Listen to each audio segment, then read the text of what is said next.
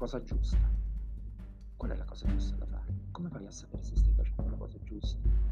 E quando ti accorgi di aver sbagliato a fare quello che fai? Quando ti dici, no, era giusto nel governo Draghi, ora più giusto rimanere coerenti. La politica è una partita a scacchi, il tuo avversario studia, prima di fare una mossa calcola la tua mossa e poi la sua mossa alla fine. Così fine della partita, e lo scacco volte lui a mandarti in una direzione, a farti credere che hai solo una mossa da fare, ti fa credere che non ce ne siano altre.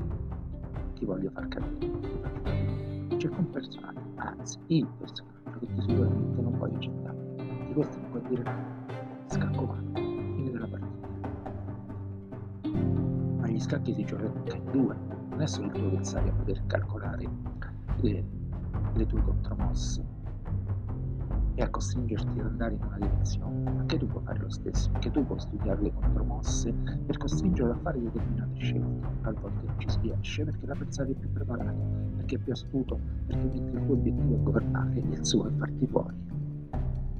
Per cui se il tuo avversario ti spinge in una direzione, la prima cosa che devi fare è chiederti il perché, domandarti il motivo per cui sta facendo quella determinata mossa. Il tuo avversario è furbo, il tuo avversario è molto furbo, e sicuramente la sua mossa sarà accompagnata da spiegazioni preconfezionate.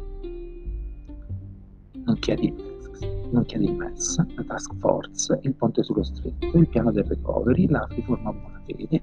Ci sono così tanti motivi che giustificano quella mossa che tu non ti chiedi neanche se ce ne siano degli altri. Sei soddisfatto delle spiegazioni che ti sei dato, perché sei convinto che sia stato tu a darteli e non ti rendi conto che invece è stato lui a fornirti il pacchetto completo. A questo punto cosa fare? Hai due scelte, far saltare il banco oppure adottare una strategia diversa, continuare a giocare.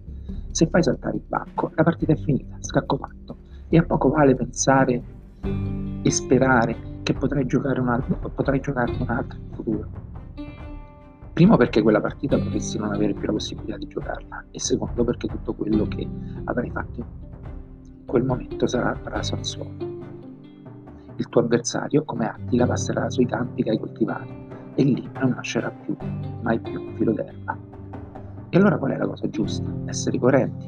Ma se è proprio sulla coerenza che il tuo avversario faceva punto, è proprio sulla tua rigidità che hai impostato la sua partita.